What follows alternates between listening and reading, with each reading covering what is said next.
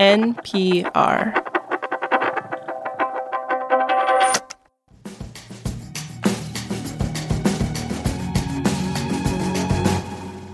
Wellen Wong, Adrian Ma, welcome to the studio. Hello, Darian Woods. What's up? The gang is all here for the very last day of The Indicator from Planet Money's Influencer series. I'm very excited.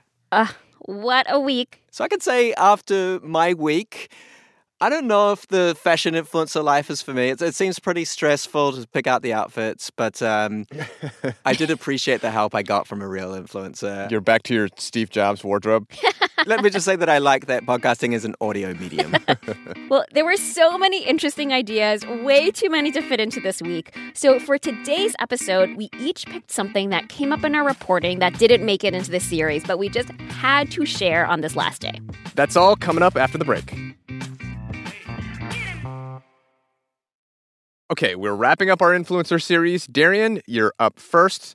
Uh, what do you want to talk about? I want to talk about uh, something from the brand's perspective, you know, because brands are important to make the whole influencer industry possible. They pay for these posts that the influencers, you know, endorse. Sure. And after speaking with Ryan Hilliard, he's an expert about the influencer industry. He works for a company called Hype Auditor.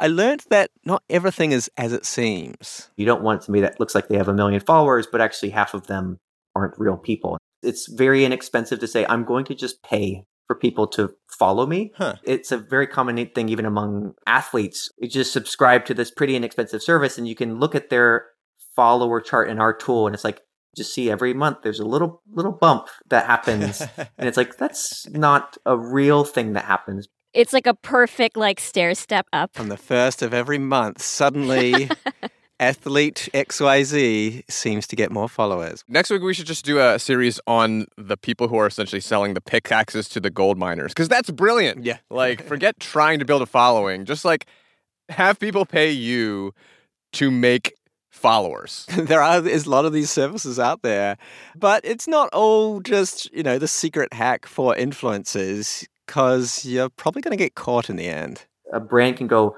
well, I did this partnership with you and we had very little engagement. We didn't get more followers, like zero results.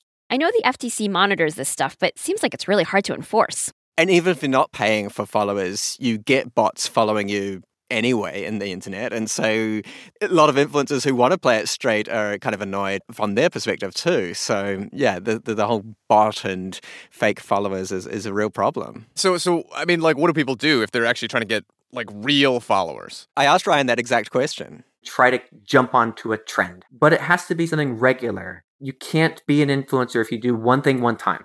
You're constantly thinking about, like, I've got to make more and more videos and latch onto those trends is the biggest way. So I don't know, what is the trend these days? Like the new Barbie movie? Oh, I'm obsessed with the new Barbie movie. Yeah, we're going to make some Barbie movie content, I think. So, okay, Adrian, you're up next. What do you got? So this week, I focused on the downsides of being a social media influencer marketer. And there's one piece of it that I find super interesting that I didn't get to talk about in that episode. And that is, you know, what are the issues when it comes to kids being the influencers? There are a lot of social media influencer children out there who are pretty successful, making money and have huge followings. Uh, I don't know if either of you have seen this stuff. Oh, yeah, they're like reviewing toys. They're making funny videos about their life at home or reacting to stuff. Yeah. Yeah. I mean, you have kids who are spending a lot of their time essentially generating revenue for their parents and guardians.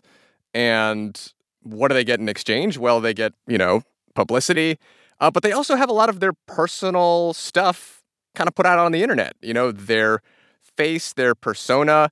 But I think even like in a slightly darker sense, there are stories out there about child influencers who've had physical health or mental health issues put out there on social media, uh, embarrassing moments that their parents have shared without their permission.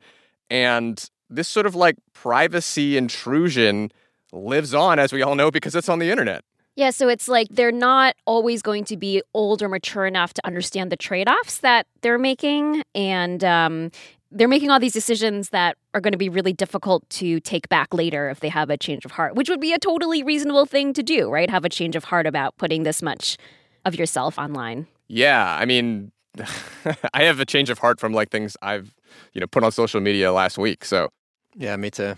Uh, there's an advocacy organization called Quit Clicking Kids, which is one of these groups that is trying to raise awareness of this issue. And they have been lobbying for legislation to protect children who are part of these kind of family social media vlogging accounts. So so what are they actually asking for? Like, are they asking to, what, ban child influencers or what? Right. So, so for instance, there are at least two bills proposed in different state legislatures so far. Uh, one is from Washington state, the other's from Illinois. Oh. And what these bills would require is that the parents take a percentage of the revenue that they get from these social media accounts and set it aside in a special account for the kid. Ah. And the kid would be able to access that account when they turn eighteen. Mm-hmm. The Washington bill has a provision that would give the child, once they turn eighteen, the right to request that the platforms delete their content. Oh, that's interesting. All right, well, something to watch. Uh, now, Waylon, you're up last. What do you have? Well, I have kind of this, like, big galaxy brain question to chew on, and this is inspired by a listener question we got. So Flynn, a listener, wrote in to say that they had so many questions about the influencer industry, but, quote, the most important one is, how can I avoid them? But seriously, how can I avoid them? Unquote. Not by listening to The Indicator, it seems. The emphasis is uh, appreciated. um, and so I think, I guess, first of all, there's different ways you can think about this, right? And I feel like it's actually really hard to avoid influencers. Even if you didn't consume any social media content, like let's say like you're not on Instagram, you're not on TikTok, you actually might still literally run into an influencer out in the world because it's like there's all these news stories now about influencers running amok in very like picturesque places. So like in Nepal, influencers have actually been banned from certain sites because they're just like overrunning really important historic and cultural sites. Mm. But what I really hear in this question is, how can I avoid advertising, right? Because when we talk about influencers, we're really talking about this is the form that modern advertising now takes, right? It's called influencer marketing.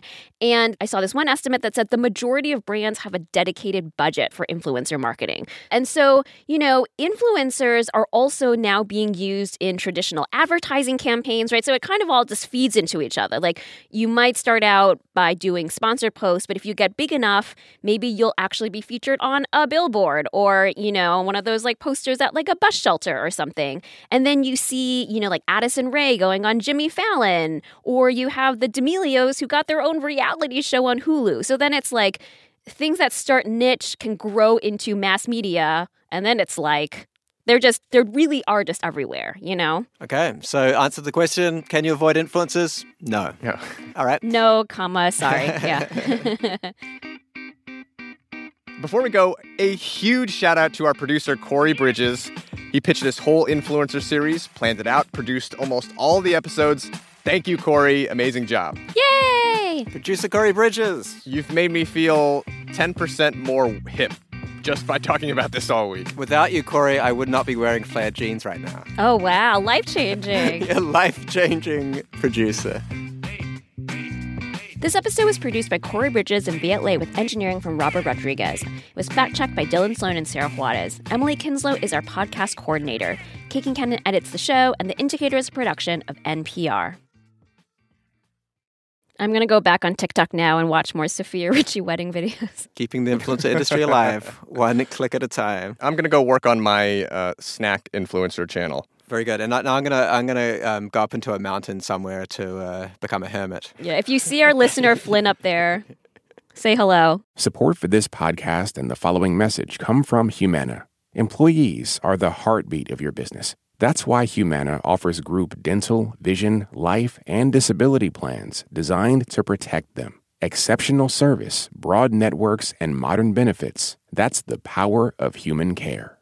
This message comes from N P R sponsor Charles Schwab with its original podcast on investing. Each week, you'll get thoughtful, in-depth analysis of both the stock and the bond markets. Listen today and subscribe at schwab.com slash oninvesting or wherever you get your podcasts.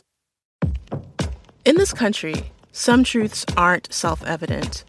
In N P R's Black Stories, Black Truths, a collection of stories as wide-ranging and real as the people who tell them, we celebrate the Black experience for all its soul and richness.